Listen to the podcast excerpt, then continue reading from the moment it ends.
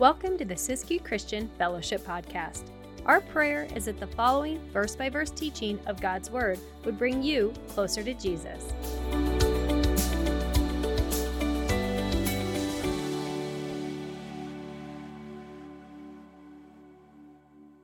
It's only a couple times in a person's life that they are in a position to buy diamonds.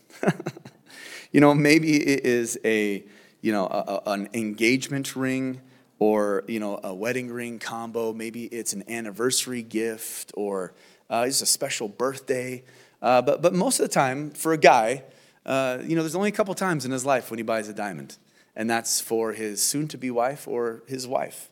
And, you know, it's interesting when Casey and I were just getting started out, and, you know, we were poor and we were gullible and we didn't really know what we were doing. And, and you know, we were gifted some money so that we could get married. And we went to this shop, uh, kind of little hole in the wall jewelry store to buy our wedding rings. You know, and we totally got gypped. We ended up with rings that we didn't like and that were overpriced. And, but it, was, it wasn't really important. What was important is what they stood for. But, you know, some 15, 16, 17 years later, something happened to my wife's wedding ring. I, and she's going to kill me for telling the story, but she shared it already with some of the ladies, so it's nothing, nothing surprise. Somehow her wedding ring got thrown away. Like what a devastating thing it was. And so, you know, for, for months we searched and we searched and we searched until finally we ended up with enough money to go get another wedding ring. Well, we didn't go to a hole in the wall jewelry shop this time. We went to the mall. And there in the mall, boy, as we're looking at diamonds, something that I noticed was that all of the diamonds were set against a black background. And, and, and, as you asked to check out specific rings and rocks, boy, they would take them out and they would lay them on a black velvet mat. That the brilliance and the beauty of each individual diamond would shine so much more brightly against the black background. That's the way it is. If you go into a jewelry store today, you'll see that they're displayed on the black backgrounds. And as I've said before, man, that's exactly what Paul is doing here in Romans.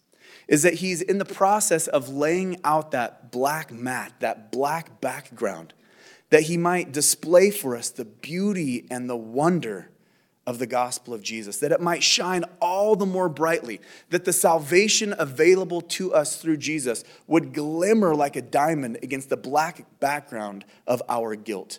And Paul has been taking some time to really lay out the guilt of humanity over the past few verses and chapters and verses, really. In, verse one, he, he kind of began with the heathen with the pagan heathen who was just committing all of the egregious, obvious sins lying and adultery and murder and covetousness and says, Hey, look, you guys are guilty of sins, even if you didn't know about God, even if you've never heard the, the good news of the gospel, you know enough about God because of creation. You can look at the beauty and wonder of creation and know that there's a God. And you ought to honor him and serve him as such. So Paul starts out with just the pagan heathen, the obvious, the kind of low hanging fruit. But then on Sunday, as we opened up chapter 2, we saw that he moved into some more subtle waters. He moved into the waters of the moralist, the self righteous religious person, the one who would step back and look at his or her life and say, you know what, actually, I'm a pretty good person. I don't drink and I don't smoke and I don't cuss and I work hard and I go to church. And Paul kind of destroys that argument that we can be good enough to enter into heaven. And, and we talked about that on Sunday, just really the, the astronomical just status of, of, of God's perfection, just what He requires of us. How it's so beyond our reach that His requirements for salvation are perfection in thought, and indeed from the time you're born to the time you take your last breath. And it's so easy for us. We, we talked about this on Sunday the, the, the effects that sin can have on us is that we can be blinded to our own sin while so easily seeing the sin of other people. And, and Paul really kind of straightened that out for us on Sunday as we opened up the first few verses of chapter 2 as he dealt with the, the kind of the self-righteous moralist. And he said, man, you guys are, are, are just as guilty uh, because there's no way that you can be perfect. We're all without excuse.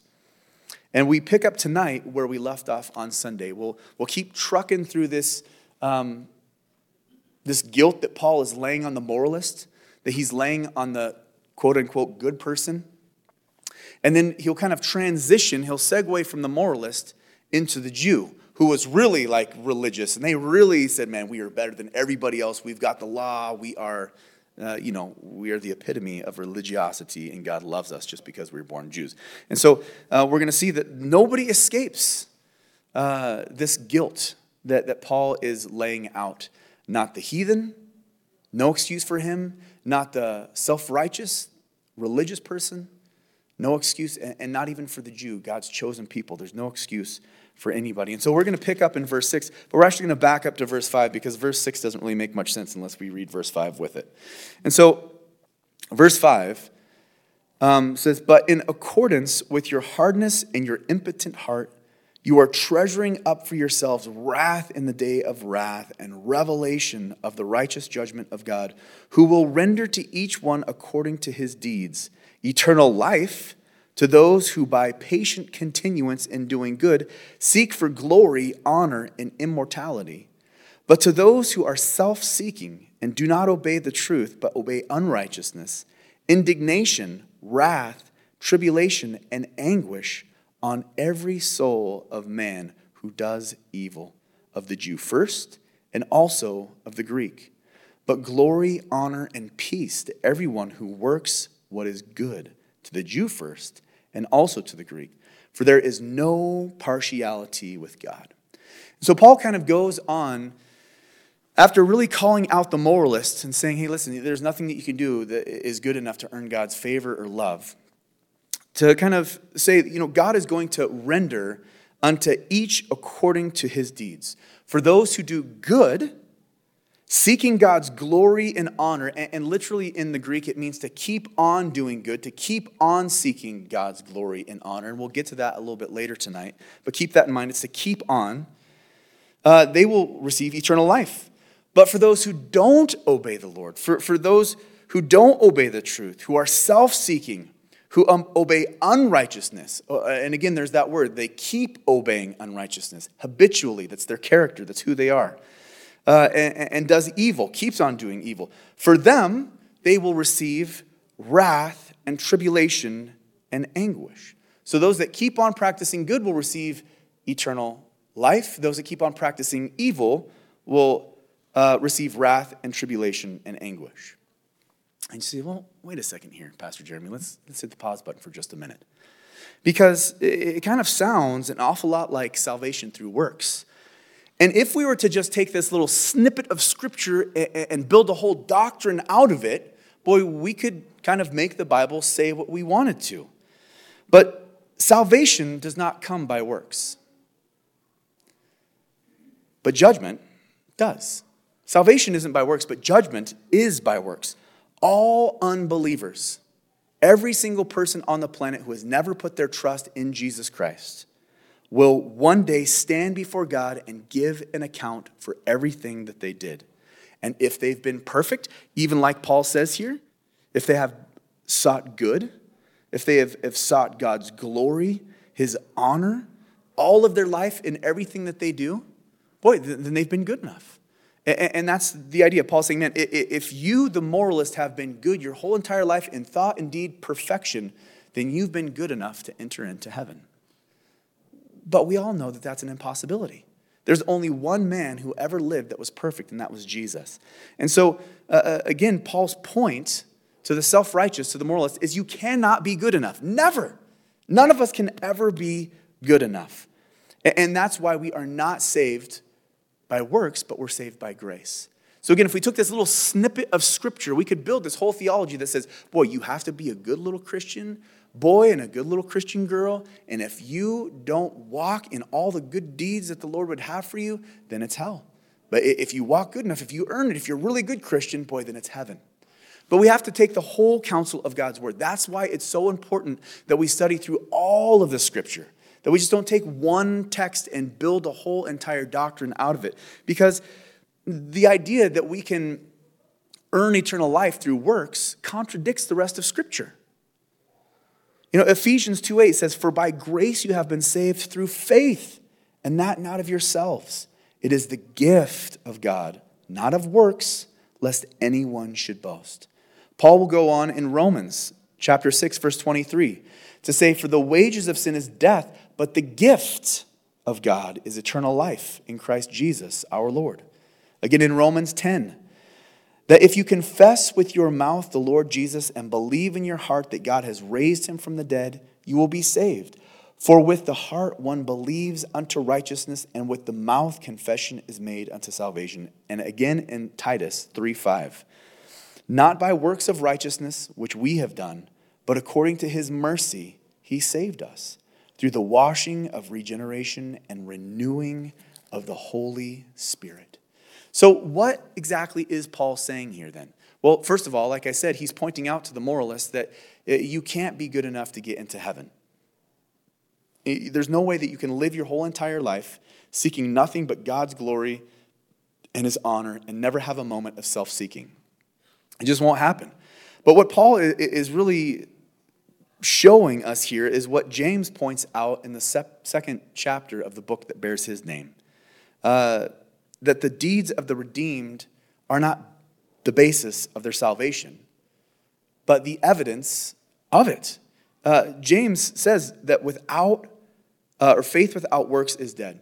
See, the good works uh, are not how we enter heaven. Uh, good works are not how we are saved. Good works are an evidence of our salvation. And, and James, boy, there in James chapter 2, uh, starting in verse 14, and I'm going to turn there. James 2:14. He, he lays this out for us. And he says, What does it profit, my brethren, if someone says he has faith, but does not have works? In other words, what does it profit somebody to have a, a worthless faith, a false faith, something that, that doesn't do anything? What does it profit a man to just, to just talk about it? Can faith save him if a brother or sister is naked and destitute of daily food, and one of you says to them, Depart in peace, be warmed and filled, but you do not give the things which are needed for the body? What does it profit? So, what a good illustration. Paul says, you know, somebody's just destitute, they're without food, they're without shelter, and you say, Hey, Jesus loves you, here's a track. Is that what the Lord has called us to do? Absolutely not. Who would want a piece of that action? Who wants anything to do with that faith? That faith is dead. That's not what Jesus tells us to do. He says, Anyone who is given one of the needy a cool glass of water has given a, cool glass of water unto me, or, or, food to the needy has given food. See, he doesn't call us to just share kind of lip service like James is suggesting here. Thus, also faith by itself, if it does not have works, is dead. So, so talk is cheap. You can talk about it all day long, but if you don't have any works to back it up, it's worthless. But someone will say, You have faith and I have works. Well, I just have faith. And someone will say, Well, I just have works. Uh, these things are, are mutually uh, exclusive. Uh, and so I've got both, you've got one, I've got the other. So there's this, this confusion here.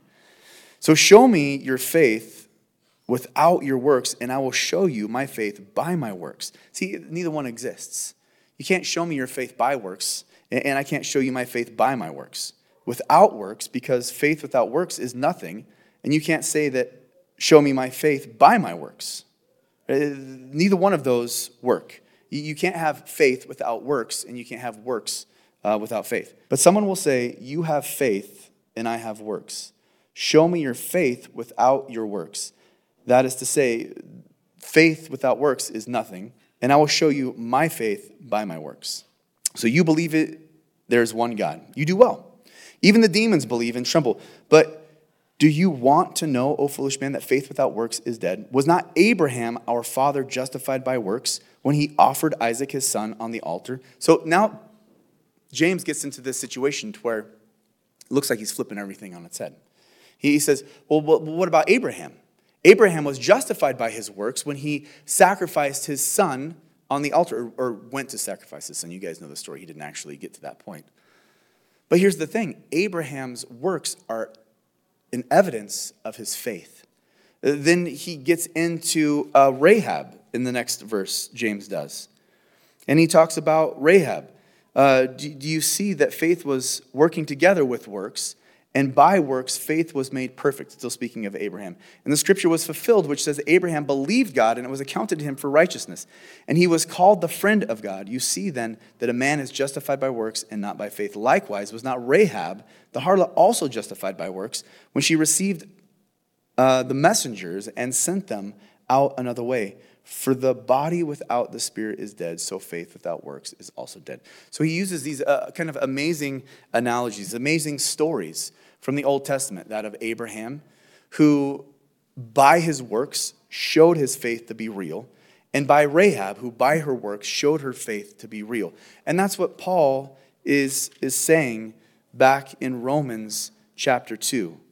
He, he says, uh, listen, eternal life is not reward for good living. We can never be good enough, uh, but our good works show that we have, not that our good works show that we have faith, our good works are evidence of a changed heart.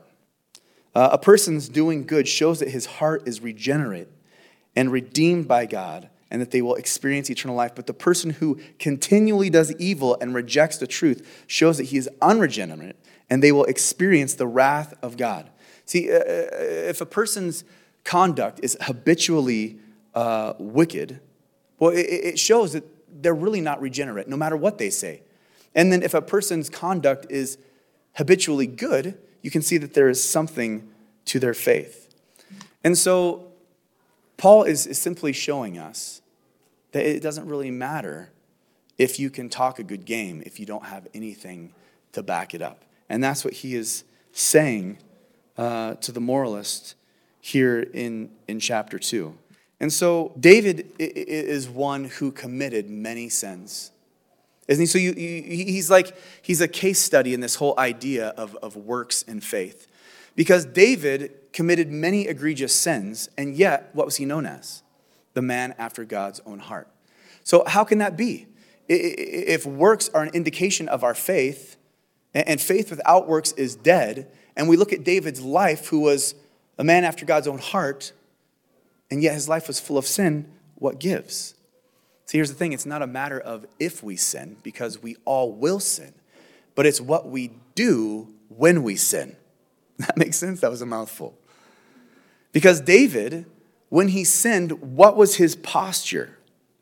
He was broken, he was repentant before the Lord.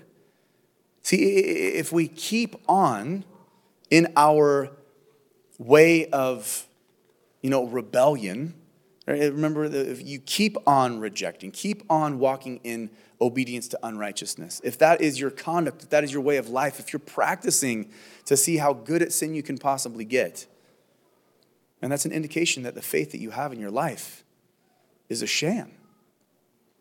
But if you are keeping on this trajectory that, that draws you closer to the Lord, well, it indicates the state of your heart also.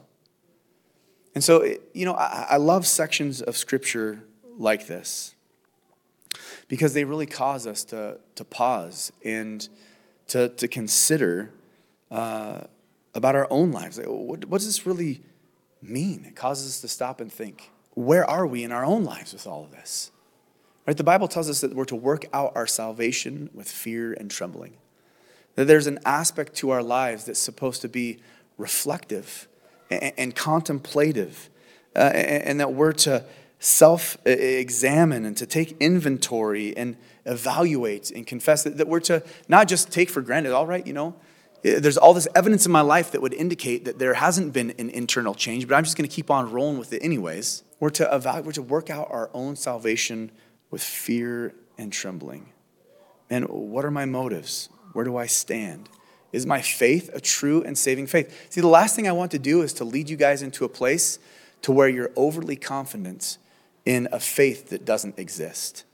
See, if your faith is genuine, there should be works in your life that back it up. And if there's not, the answer isn't doing more work so you look more religious. The answer is going back and saying, All right, Lord, what's broken inside that you might regenerate my heart, that I might have a genuine faith? And it's a hard question. It's not one that I can look at your life and determine, or you can look at my life and determine. It's something that we have to work out on our own. If you were to take a snapshot of David's life in that season of sin, a man who was guilty of unfaithfulness and adultery and lying and murder, you would be like, that dude is for sure going to hell. But it was a season. We're not to judge others, but we ought to be doing some self inspection. And that's why I, I, I like these uh, portions in Scripture that are difficult to work through, but they cause us to really think about uh, things that are important, like where we stand with the Lord. Uh, you know, Jesus will say to many, Depart from me, I never knew you. And those people were the ones that stood before the Lord and said, Did we not do all these amazing works in your name, Lord? Man, work out your own salvation with fear and trembling. It's important because these principles that Paul is speaking about, they apply to every single human on the planet. Uh, it, it, doesn't matter if you're a Gentile, if you're a Jew, uh, it doesn't matter what your uh, ethnic background is. It doesn't matter what your socioeconomic status is. It doesn't matter if you're rich or poor. It doesn't matter if you're a nobody or a CEO. We will all stand before the Lord and we'll give an account. Uh, and we will either plead the blood of Jesus or we will give an account of our own deeds and we will be found wanting. And so uh, Paul really is letting us have it. And so, verse 12 he moves on and he continues on really with, with the, the moralist. But now he's, he's kind of sliding from the moralist to the Jew. See, in this letter to the Romans, boy, there would have been all walks of life. There would have been everybody in this kind of this scale from those who are just absolute heathens, living like heathens, who are without excuse, those who were Gentiles but moralist, those who were Gentiles maybe exposed to the law, law, thinking that they were obeying the law, all the way to Jews. And, and now Paul is kind of sliding down the scale, and he's now going to get into the law, the segue between the self righteous individual and the Jews who have the law. And he says this in verse 12. He says, For as many as have sinned without the law will also perish without law. And as many as have sinned in the law will be judged by the law. For not the hearers of the law are just in the sight of God, but the doers of the law will be justified. For when Gentiles do not have the law, by nature do the things in the law, these, although not having the law, are a law to themselves, who show the work of the law written in their hearts, their conscience also bearing witness, and between themselves their thoughts accusing or else excusing them in the day when God will judge the secrets of men by Jesus Christ according to my gospel. And so Paul gets into this section now where he starts talking about the law. And he says, You know, the Gentiles who didn't have the law will perish without the law. Even though they never heard the law, there's a, a, a, an amount of accountability that they will deal with. And we'll see that that accountability is that they had the law written on their hearts, they had the conscience uh, that God put there. Uh, the Jews, however, they had the law and they will be judged by the law. And they will be uh, held accountable even greater because they had it. They were entrusted with God's law. They knew right and wrong.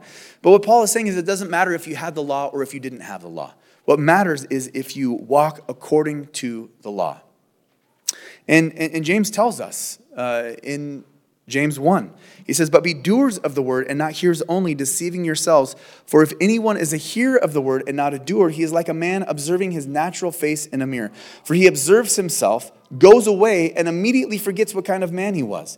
But he who looks into the perfect law of liberty and continues in it, and is not a forgetful hearer, but a doer of the word, this one will be blessed in what he does. And so James is saying the one who hears the law and doesn't do it, what a fool. He's like the guy who looks in the mirror when he first wakes up and he's like, oh man, I'm, I'm a wreck. Or the lady who hasn't put on her face yet. I love that expression. My grandma used to say that all the time. Oh, hang on, I got to put my, you can't come over yet. I haven't put my face on. I'm like, Grammy, I don't care if you have your face, I mean, your face. When I was a little kid, that really used to freak me out. Because I was like, your face comes off? But it doesn't, it's like if you look in the mirror and, you see that there's just work that needs to be done, you just walk away and forget, and you go to work and you got eye boogers and you got, you know, you're half shaven and your hair's a mess. And that's the person who hears the law but doesn't do the law. A, a foolish person does that uh, because the law is a mirror, it shows us where we have failed and what we need to work on. But having the law, eh, Paul is saying, is worthless unless you do the law. Man, you come to church on Sunday, awesome. You come to church on Wednesday night, that's great. Man, you go to men's uh, Bible study or ladies group, or you go to youth group, or you go to young adults group. Young adults group, first one is starting tomorrow night, by the way, for you young adults, 18 to 25, uh, at 6 o'clock at Miner Street, 313 Miner Street. But man, you can come to all of these things. You can hear God's word over and over and over again. Congratulations. That's great. If you do it, it's a waste of time. You should have spent your time doing something else. Uh, Paul is saying it's important that we not only hear the word, but we do the word, even as James would go on to say uh, later. And so uh, the Jews, they have the law, but they'll be held accountable to it. But the Gentiles, although they don't have the law, they have God's uh, law written on their hearts. This instinctive kind of right or wrong that we're born with. Uh, we all are born with a, a conscience. And those who have never heard the law, uh, they don't know the Ten Commandments, but they have this sense of right and wrong. When they violate their conscience, they're just as guilty. So, so there's these, these things that have been given. The, the law has been given by the conscience and by the writing of the law. And, and either one of the, the groups that uh, ignores those, boy, they're, they're guilty. And we see this conscience, this law that has been given to man, we see it in every walk of life, every culture, every part of the world. Uh, things like honesty uh, and uh, honor uh, are, are valued, and things like murder and adultery are abhorred. And, and you'll hear people say things like there, there's these like fringe you know, like reports like oh so and so went to the deepest darkest place of the jungle and they find this tribe where they you know they they esteem adultery and they esteem thievery and you say that's a bunch of malarkey. That's a bunch of bull. That's not true. And so let's just say there is a fringe group. It doesn't negate the reality that by and large, God has given us as humanity his law written on our hearts. So, generally speaking, uh, we have that. And so, our conscience, when we violate our conscience, we feel guilty. Paul warns us against violating our conscience over and over. Martin Luther, he said, to act against conscience is neither right nor safe. And I partially agree with that, right? Like Paul says, we're not to violate our conscience. We're not to, to justify our wrongs or push down that feeling of guilt uh, that is produced by, our, produced by our conscience because it's dangerous. Um, because when we constantly violate our conscience and ignore it, eventually our conscience becomes seared. Our conscience becomes uh, calloused. And it, it stops working the way that it's supposed to pretty soon those alarms uh, that God put in there, they stop going off. And, and, nothing seems to really be wrong anymore. We can get to that place where our conscience is so seared, we're not really bothered by anything. And I think our culture really is a byproduct of that currently. The things that would, you know, have just, I mean, made our grandparents blush. Our grandparents would have been like, what is going on? That's, that's just lewd. It's prime time. I mean, the references in even kids' movies that cause adults to giggle. Our grandparents would be like, that is shameful. It's because collectively, culturally, our conscience has been seared and those things no longer bother us. And so we, we need to be careful not to sear our conscience. But it's a double edged sword, right? Can we, can we take the advice of Jiminy Cricket? Can we just let our conscience be our guide? Oh, we can't. Because the problem is our conscience can also be misinformed. Our conscience can be distorted. Jeremiah 17 9 says, The heart is deceitful above all things and desperately wicked. Who can know it? See, the conscience, this is what R.C. Sproul said. He said, The conscience is a delicate instrument that must be respected. And I agree with that. It is a delicate instrument that must be respected. But I would add to that that it first must be cleansed by the blood of Jesus, and that it also must be kept calibrated through God's word. And so, Paul, he, he talks about the conscience that, again, just showing that there is none who get off the hook. Either you have the law and you violated the written law, or you violated the conscience that is God's law written on your heart. And, uh, you know, both of those groups will be the, the object of God's judgment. Um, now, the judgment that's being talked about here, and, and the judgment that is being talked about in verse 5, it's the same judgment. It's just the overarching judgment where God will judge the world. Now, it's extremely oversimplified, right? And we don't have really much time to get into it tonight, but you know, uh, the next event on the prophetic calendar is the rapture. That's where we will be caught up with Jesus in the clouds. We'll be taken out of this world. We'll go up to heaven and we'll enjoy the marriage lamb, uh, marriage feast of the Lamb, marriage supper of the Lamb. And, and during that seven year period, man, tribulation period on earth, God's wrath will be being poured out on this planet because we have rejected Him. Uh, at, at the end of that tribulation period, Jesus will come back. It will be his second advent of Christ. He will come to earth. We will be by his side. He'll wipe out the armies of the world who stand against him, and he will take back the kingdom for himself. He will establish his kingdom at that point and there will be the Bema Seat judgment. So there's the judgment that God pours out during the tribulation. Then there's the Bema Seat judgment. That's the judgment that Christians go through. It's where we will give an account, not unto salvation, but it's a judgment unto rewards, where we will give an account for the things that we did as Christians. Boy, was it wood, hay, stubble? Was it selfish? Was it worthless? Is it burned up? Or is it gold and silver and precious stones? And we will be rewarded for those things that we did with the right motive. And we'll take those crowns that were, and we'll throw them at Jesus' feet. And we'll enter into that sweet thousand year period, the millennial reign. And we'll rule with Jesus. But, but then after that thousand year reign, Satan will be loosed because all those who lived during that time had never really uh, experienced what it was like to be tempted by Satan because he was bound for a thousand years. It's why there's peace and prosperity on the earth like we've never seen, the curse reversed. But there are those who, who will fall away. And then there's the great white throne judgment at that time. And that's when all the unbelievers and Satan, they'll all be judged. And it will be the lake of fire, it will be eternal punishment. And heaven and earth will be destroyed. And then there will be a new heaven and new earth, and everybody will live happily happily ever after. But that whole idea, we just say, oh, the judgment of God, the judgment day. There's lots of judgment, but the overarching idea is just the, the, the judgment of God. And uh, so the pagan guilty, the religious moralist guilty, and now the Jew guilty. And we're going to pick up the pace significantly. Uh, verse 17 Indeed, you are called a Jew, and you rest on the law, and make your boast in God, and know his will, and approve the things that are excellent, but being instructed out of the law, and are confident that you yourself are a guide to the blind, and a light to those who are in darkness, an instructor of the foolish, and a teacher of babes having the form of knowledge and the truth in the law.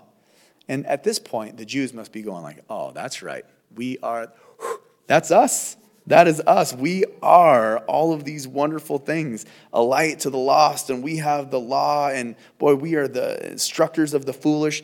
But then Paul keeps on going, and he says, A teacher of babes, having the form of knowledge and the truth of the law, but you therefore who teach another, do you not teach yourself?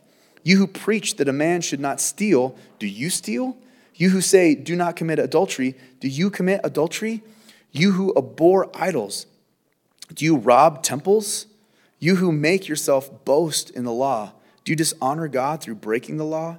For the name of God is blasphemed among the Gentiles because of you, as it is written. That's a pretty harsh statement towards the Jews right there. And he's showing the Jews that they are absolutely guilty. Listen, you are sons of Abraham. You guys have the law. You're a guide to the blind. Uh, you're to be teaching God's ways. And they were. There was this air of superiority. We are the Jews and we're saved because we're Jews. We have a free ticket to heaven because we are Abraham's seed. But they were a bunch of hypocrites. They were a bunch of hypocrites. And Paul says, listen, you have all these wonderful things, but do you apply these things to yourself? Are you practicing what you, you preach? You teach others not to commit adultery, but then you go and commit adultery yourself. And they say, wait a second, we don't commit adultery. Right? But they do. It was, again, it was one of those fine line things where they would play games. They, they, they weren't saying, well, you know, we're going out and just sleeping with anybody we want, but they would divorce their wives for anything. Divorce was rampant they would divorce their wife. They, they, they would say, Oh, you know, I, I saw a lady today, honey, that was prettier than you, and therefore you are unclean compared to her, so I divorce you. And they would say, I divorce you, I divorce you, I divorce you. And by the way, your mom drives me crazy, and we're divorced. You know, that's what they would do. They'd, but Jesus said, Listen, you can't just go do that. You know, you commit adultery. That, that's not grounds for divorce. Uh, Jesus said, if you look upon a woman with lust, you've committed adultery within your heart. So they were committing adultery. You teach others not to steal, but do you steal? Right? In Malachi, the Lord comes down on them for robbing God. How are they robbing God? They were not giving of their tithes and of their offerings. And then Malachi 3 says, Will a man rob God? Yet you have robbed me. But you say, In what way have we robbed you in tithes and offerings? You are cursed with a curse, for you have robbed me, even this whole nation. Bring all the tithes into the storehouse, that there may be food in my house. And try me now in this, says the Lord of hosts. If I will not open for you the windows of heaven and pour out for you such blessings that there will not be room big enough to receive it. He says, You guys are ripping me off by not giving me a tithe, a tenth. And here's the thing about the tithe the tithe was before the law. Check it out in the story of Melchizedek and Abraham, where Abraham pays Melchizedek a picture of Jesus, a tithe of everything that he had. It's in the law. It's in the New Testament after the law when Jesus is speaking to the Pharisees. It's not about the law, it's a matter of, of the heart. And God has instituted this thing called a tithe where we give to the Lord 10% to remind us that 100% is His and He lets us keep 90% of what is His. The Bible tells us that where our treasure is, there our heart will be also. And the tithe is God's way of keeping our hearts right. it works great for me. He says, man, we can be joyful givers. And, and what a wonderful thing. We say, Lord, man, this is 10% of what you, man, God, you've been so good to me. Uh, it's not something that we have to do begrudgingly, oh, I have to. Something we get to do joyfully. And God says, try me in this. See how your life works when you're faithful to give financially. And I will tell you right now, from my own personal experience, the Lord has been so faithful to me in my finances. He's blessed me so much more than I deserve because we've been faithful with our tithe. You say, well, that's awful self serving, Pastor Jeremey. Give to another church. I don't really care. Just give to the Lord. That's the point. And so uh, they were teaching not to steal, but they were stealing from, from God. They were supposed to be the light, they were supposed to be uh, the guide. Um, you know, in Isaiah 49, the Lord calls the Jew. He said, Is it too small of a thing that you should be my servant to raise up the tribes of Jacob and to restore and the preserved ones of Israel? I will also give you as a light to the Gentiles that you should be my salvation to the ends of the earth.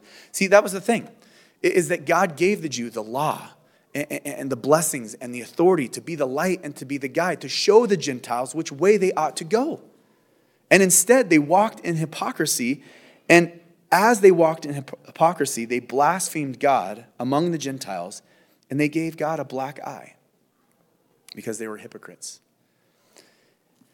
And as we read that, boy, we have to do a little self examination, don't we, as the church? How are we doing? Because the Lord has called us to be the light. You're to be the light for Christ in your workplace, in school, in your neighborhood. How's that going for us? How's that going for the church collectively? You know what I hear as a pastor so often when I invite people to church? Say, oh man, church is full of hypocrites, right?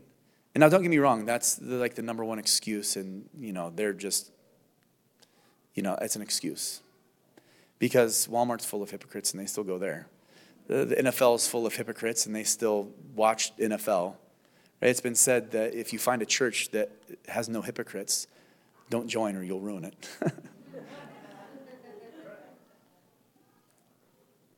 but we ought to live out our faith. When we live hypocritically, it gives Jesus a black eye when we don't practice what we preach. And, and so, you know, it's interesting I don't have a Jesus fish on my car. You know why? How wrong is that? How backwards is that thinking? Say, I don't want to put a Jesus fish on my car because when I cut somebody off, I don't want to give Jesus a bad name. Wouldn't the right thing to be just stop cutting people off? But that's what Paul is saying here. And so, Jews, guilty.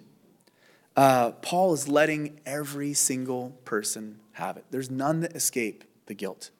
There just isn't. Uh, we'll finish out chapter 2 on Sunday. And what a beautiful thing it is. And it talks about the way that the Lord looks upon the heart. That it's not about the outward appearance of religiosity, but it's about the inward change. And that's really the direction that Paul is going. Eh, we're all guilty heathens, the self righteous, the Jew, we're all condemned to death unless unless unless we trust in Jesus and what he's done for us on the cross. And we're getting there. Boy, he's not done painting uh, the blackness of our sin yet, but boy, when we get through it and we get to the good stuff, boy, the light of the gospel shines so brightly. Because the truth is, we really don't care about a Savior until we realize that we need to be saved. And even as Christians, we need to, to look back at that point of reference and say, Lord, boy, you've done so much for me. I so desperately needed to be saved. Thank you for what you've done. Because sometimes what happens is we walk with the Lord for a little while and we forget exactly what the Lord has done for us. And it's a good reminder as we go through these passages man, that's right. I was utterly and hopelessly lost. Lord, you're not lucky to have me. I'm so lucky to have you.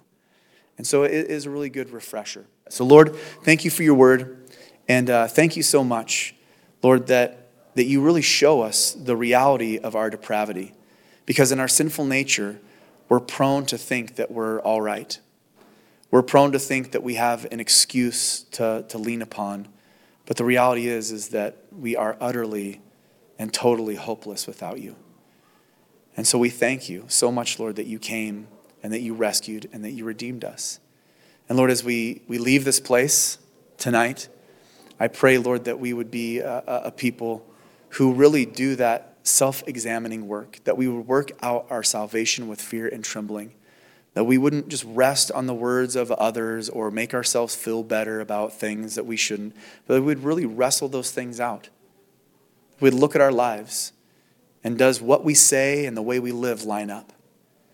And Lord, where we're tempted to kind of rectify that situation by doing more good works that are hollow, I pray, Lord, that we would hit the pause button and instead just be broken before you about our sin and that you would do that work from the inside out and that good works would be that byproduct. But Lord, the reality is, is that we are lost and that you saved us, and we thank you for that. So be with us as we go, we pray. In Jesus' name, amen. We hope you've enjoyed listening to this teaching of God's Word presented by Siskiyou Christian Fellowship. We pray it's blessed you and given you a greater understanding of the Bible. To learn more about us, visit SiskiyouChristianFellowship.com.